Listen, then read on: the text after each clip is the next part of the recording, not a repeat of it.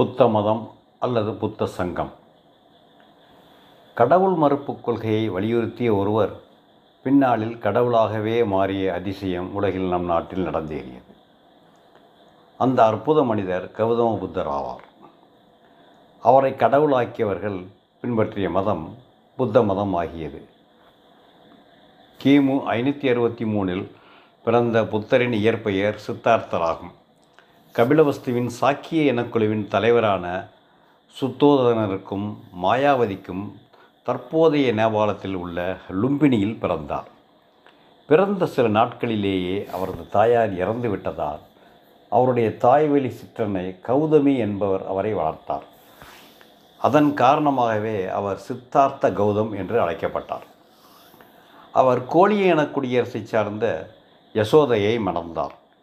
அவர்களின் மன வாழ்க்கைக்கு சான்றாக ராகுலன் என்ற மகன் பிறந்தார் மக்கள் அடையும் துன்பங்களைக் கண்டு மனம் வெறுத்து தனது இருபத்தொன்பதாம் வயதில் வீட்டை விட்டு வெளியேறி துன்பத்திலிருந்து வெளியேற வழி தேடினார் என்று நம்பப்படுகிறது.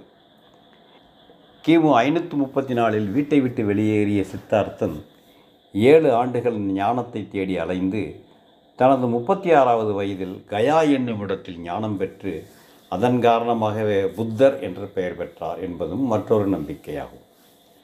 அதன் பிறகு ஏறக்குறைய நாற்பத்தி மூன்று ஆண்டுகள் தனது கொள்கைகளை மக்களிடம் கொண்டு சென்று தன் எண்பதாவது வயதில் அதாவது கிமு நானூற்றி எண்பத்தி மூணில் தற்போதைய உத்தரப்பிரதேசத்தில் உள்ள குசி நகரில் இயற்கை எழுதினார்.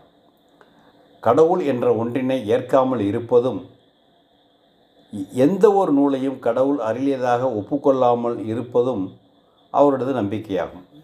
கடவுள் இன்மையை வலியுறுத்தி அன்பையும் அகிம்சையையும் போதித்த கௌதம புத்தர் அக்கொள்கைகளை மக்களிடம் கொண்டு செல்ல சில நிறுவனங்களை சங்கம் என்ற பெயரில் நினைவினார் புத்தரின் காலத்தில் இருந்த சில ஜனநாயக குடியரசுகளின் நிர்வாக அமைப்பான சன்ஸ்தாகர் என்ற அமைப்பினை ஒத்ததே இந்த சங்கங்கள் ஆகும். புத்தர் அவரது காலத்தில் இருந்த வேள்வி முறையையும் அதில் உயிரினங்கள் கொல்லப்படும் செயலையும் கடுமையாக எதிர்த்தார். அகிம்சை அன்பு சமநீதி உயிர் கொள்ளாமை ஆகியவற்றை ஆதரித்து தன் இறுதி நாள் வரை போராடினார். புத்தர் ஒழுக்கம் சார்ந்த ஐந்து விதிகளை அறிவித்தார். அதாவது பஞ்சசீலம் என்று அழைக்கப்படுகிறது. ஒன்று பொய் சொல்லக்கூடாது. இரண்டு உயிர்களை கொல்லக்கூடாது. மூன்று திருடக்கூடாது. நான்கு போதைப் பொருள் பயன்படுத்துதல் கூடாது. ஐந்து சிற்றின்பத்தில் ஈடுபடக்கூடாது. இவை தனி மனித ஒழுக்கம் என்ற போதிலும் துறவிகளுக்கு மட்டும் இவை கட்டாயமாக்கப்பட்டது. தனது இருபத்தொன்பதாம் வயதில் வீட்டை விட்டு வெளியேறிய சித்தார்த்தர் அடுத்த ஏழு ஆண்டுகள் உலகியல் மற்றும் மக்களின் வாழ்வியல் உண்மைகளை அறிவதற்காக சுற்றித் திரிந்தார் பல சமய பெரியவர்களையும் சந்தித்து பேசியிருக்கிறார்.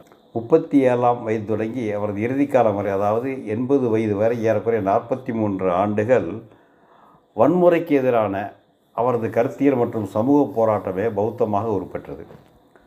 புத்தர் தனது கருத்தியல் கோட்பாடுகளை பௌத்தம் என்று சொன்னதில்லை. அந்த கோட்பாடுகளை தம்மம் என்றே குறிப்பிட்டுள்ளார். புத்தர் நான்கு சிந்தனைகளிலிருந்து பௌத்தத்தை உருவாக்கினார். இதை நான்கு உண்மைகள் என பௌத்தர்கள் அறிகிறார்கள். அவை ஒன்று மக்கள் வாழ்வில் துன்பம் இருக்கிறது. இரண்டு அந்த துன்பம் தோன்ற காரணம் இருக்கிறது. மூன்று அதை நீக்க வழியும் இருக்கிறது. நான்கு துன்பத்தை நீக்கி மக்கள் விடுதலை பெற வேண்டும்.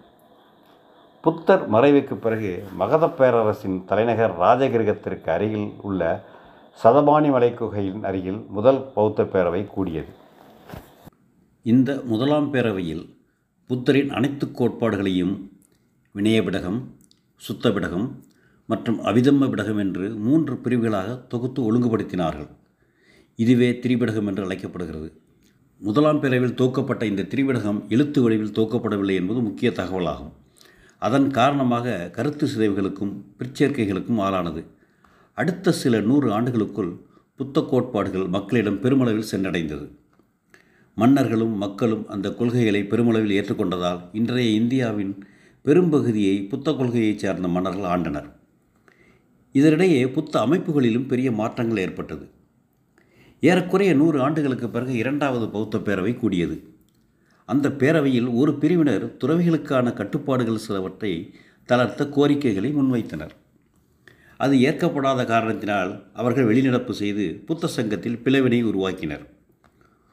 புத்தரின் மூல பௌத்தம் சதவிரதம் எனவும் பிரிந்த பௌத்தம் மகாசாங்கியம் எனவும் அழைக்கப்பட்டது. அதைத் தொடர்ந்து அடுத்த நானூறு ஆண்டுகளில் புத்த மதம் நூற்றி எட்டு பிரிவுகளாக பிரிந்தது என்று உறுதிப்படுத்தப்படாத தகவல்கள் உள்ளன.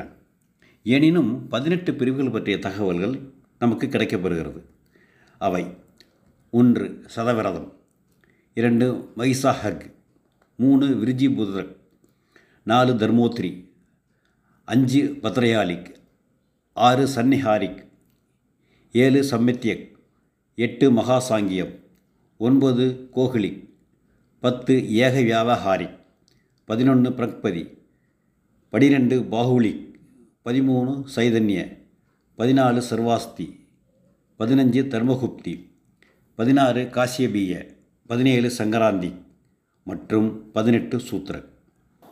ஆந்திராவில் பிறந்த சைதன்ய மற்றும் சம்மிதிய ஆறு இரண்டு பிரிவுகளையும் இணைத்து மூல பௌத்தத்தை தவிர்த்து மற்ற பௌத்தத்தின் கொள்கைகளை உள்ளடக்கி உருவான மிகப்பெரிய பிரிவு மகாயானமாகும்.